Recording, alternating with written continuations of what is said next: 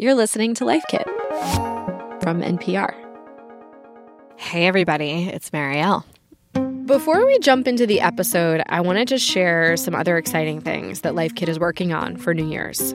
One of the things I love about New Year's is that it's a time to reflect and to think about what matters to you and what your goals are. And we want to know what you're working towards. Send us an email at lifekit at npr.org with your New Year's resolution, and we might share your response in our newsletter. Happy New Year. It's early January, which means a lot of us are looking to get exercising again. And yeah, moving our bodies is incredibly important for our health, but how do you find the time? You got to put the clothes on and then do the exercise, which, depending on the workout, can feel kind of boring. And then you got to shower. I mean, that's a lot already. Not to mention, you just might not always have the energy. But getting into an exercise habit doesn't have to mean doing the fanciest spin class or the most intense weightlifting workout five times a week. The scientific research on movement tells us there's a much gentler, more inclusive way. On this episode of Life Kit, how to get started with exercising. NPR science correspondent Maria Godoy is going to teach us to love exercise, or at least like it enough to actually do it. She'll go over tactics to help you bust through the barriers that are keeping you from starting or restarting an exercise habit. The good news is, it's easier than you think.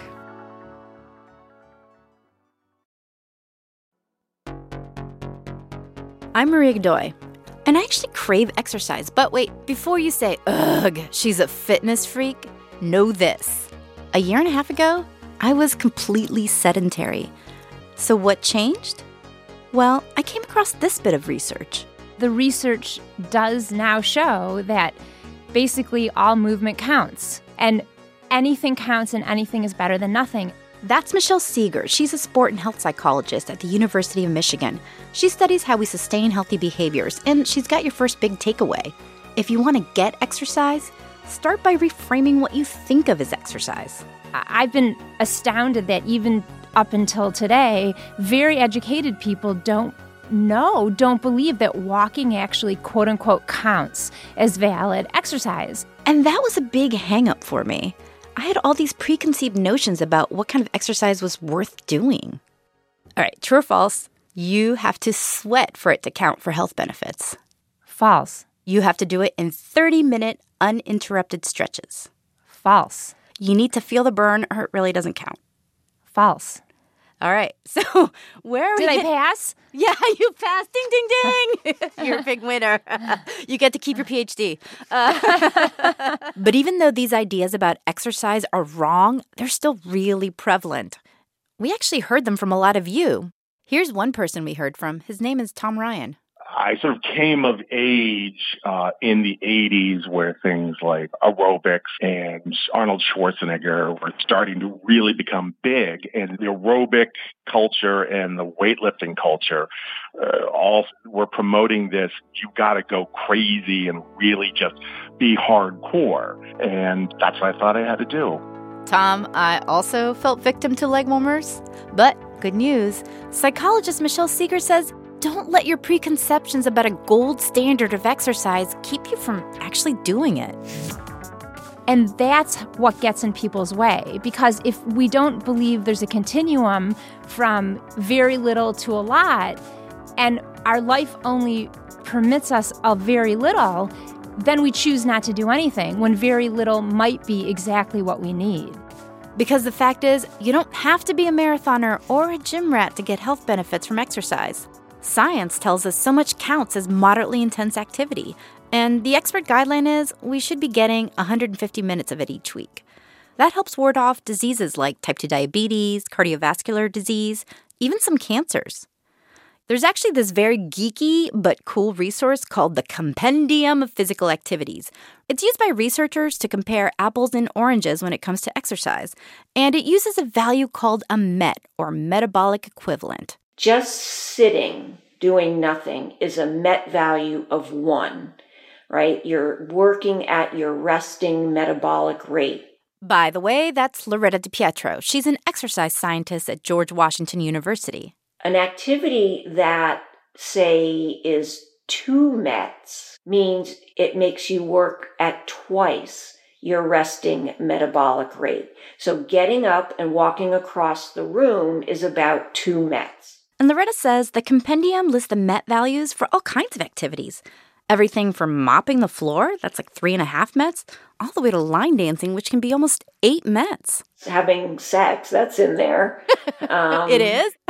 oh, yes. Really? Yes, you've not looked thoroughly through the compendium. But the magic number you want an activity to hit is at least three METs. That is correct. Moderate intensity activities are defined as those that require between three and six METs. Lots of regular activities do that. Climb the stairs slowly, and that's four METs. Climb them quickly, and it's nearly nine METs, which means you're burning nearly nine times as many calories as you would be if you were just sitting doing nothing. Even vacuuming or drumming can count if you do them with gusto. And researchers now know that these little movements add up. Think of it like putting pennies in a piggy bank. Mm-hmm. And, you know, if you just put three pennies in, you may think, oh, this doesn't add up to much. But at the end of the month, it does indeed. Which is great news because so many of you say the biggest problem for you is time. It takes me about 45 minutes to get home from work. I pick up my kids at 3:30, cooking every dinner. After my 10-hour shift that starts at 4:30 a.m., it's difficult to force myself to go to the gym. And that brings us to our second big takeaway. Don't think of exercise as all or nothing. Even short bouts of exercise have value, and they can help you build up fitness. So instead, think of exercise like climbing a ladder. Start at the bottom and work your way up. I think a ladder is a wonderful metaphor for initiating an, an, exercise program when you've been sedentary. In climbing a ladder, you start from the first rung. So start small, like standing up from your chair and sitting back down repeatedly. Stand up, sit down, stand up, sit down, kind of like you're doing squats. Or just take a five minute walk. It helps to clear fat and sugar out of blood just by moving and that can help ward off diseases like type 2 diabetes and hypertension. Second rung would be three 10 minute bouts of physical activity, climbing the stairs. Maybe one of those three sessions you walk for 10 minutes outside. Studies show these shorter bursts of exercise can give you similar heart health benefits as one longer bout, and they can also help keep you from gaining weight. In other words, you're getting fitter even in these short bouts. And eventually, you can build up to working out in much longer stretches. It is hard, but it's doable. it is absolutely doable. I actually did it over the last year, Loretta. and how did you do that? By going up the ladder. Literally came across this research, started doing little five, 10 minute walks, then started taking the stairs, then decided I liked that, then doing it longer, and then starting to use the elliptical that was gathering dust in my basement. And then, uh, right. Then I got a trainer, and then I started taking classes, and yeah, now I work out every day. Right. So, I mean, and the, is it true that the more you accomplished, even if it was walking upstairs, you felt like you could take on the world? Yes, absolutely. Actually, I do. So, right. And so we call that self efficacy, right? When you complete your goals, no matter how modest those goals are, it creates this feeling like, oh, I can do more. After I started exercising, I did lose weight, which was nice, and I'm now at a healthy weight.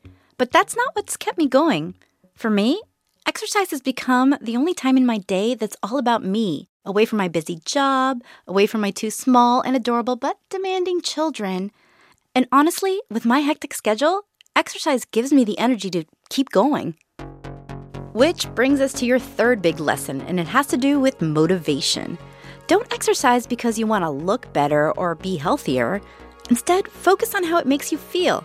I know it sounds counterintuitive, but Michelle Segar says there's science behind this. I would say for the for the majority of people from the work I've done with people over the last couple decades that exercising to improve health, avoid a disease or to lose weight are not very good motivators. She says what really works is focusing on the short term benefits of exercise. When people actually get an immediate positive experience when they move, that that is just about the most potent motivator for continuing to do it. And there's a lot of science on those immediate benefits. We know that it helps people generate energy. We know that it boosts mood. We know that it improves executive functioning and all the tasks associated with that focus, you know, creativity. There are so many positives that happen when you move Michelle has spent a lot of time studying this, and she says the reason why wanting to lose weight is a bad motivator is it just takes way too long to see any payoff. The bottom line is it's much easier to ingest 600 calories by eating a quick muffin on the way to work than it is to burn off 600 calories with exercise. It could take you up to two hours of walking to burn off that muffin. And if your goal is significant weight loss, you need to be getting closer to 300 minutes of moderate activity each week. If you're just starting out, that can be incredibly daunting. And so, given the ease of calorie intake versus expenditure, what we eat really plays a greater role in how much we weigh than how much we exercise. So, instead of dreaming of that future beach bod, focus on all the immediate rewards you get from exercise when you have more energy and you're a happier person, you bring that much more enthusiasm and energy and performance to your role in your work and your patience as a parent and patience as as a partner to someone if that's a part of your life. So, feeling better isn't just this selfish hedonic thing. It actually is fuel for the things that matter most in our lives. So, next time you're doing some kind of exercise and you think, oh, I don't actually mind this, stop and ask yourself, why do I like this? Is it clearing my head? Is it easing my anxiety a bit? Did I just need a shot of sunshine? And this can be a really empowering way to think of exercise. But a lot of you told us that part of the reason you don't exercise is because you find it boring, or you're embarrassed to do it in public, or going to the gym makes you anxious or uncomfortable. Like Jess Angle, who left us this voicemail. I get on the treadmill and I just have this overwhelming feeling of just needing to leave, needing to run away, um, feeling like I can't breathe. It's really uncomfortable. Michelle says there's another way we can be thinking about this, and it's your final takeaway. Instead of forcing yourself to do something that makes you feel bad, figure out what kind of exercise and exercise location makes you feel good. The big goal is to have people think of physical movement as their ally in life, as as a strategy, I dare say even as a friend that can help them feel their best on the days they feel good and feel better on the days they feel bad. So if you hate working out next to gym rats, try getting a set of weights for home or follow a workout video on YouTube or ride a bike in the park. The point is, keep trying things until you find your happy place. And it doesn't have to be the same thing every day. So, how can we craft our physical movement so that we want to do it, so that we're able to do it today or tomorrow? And then, if you can't do it the day after tomorrow, instead of feeling guilty or like a failure, you go, oh, there's one day it didn't work, but guess what? I have the rest of the week and the rest of my life to keep fitting it in. You ready to start exercising? Here are the four things to remember. Number one everything counts when it comes to movement, so choose to move at every opportunity you can. And know that even short bouts of exercise have real, measurable health benefits. Number two, think of exercise as a ladder. The more you do, the more you can do. But you gotta start somewhere.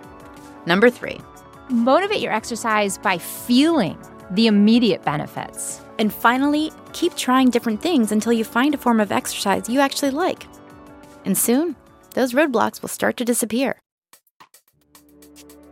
That was NPR science correspondent Maria Godoy.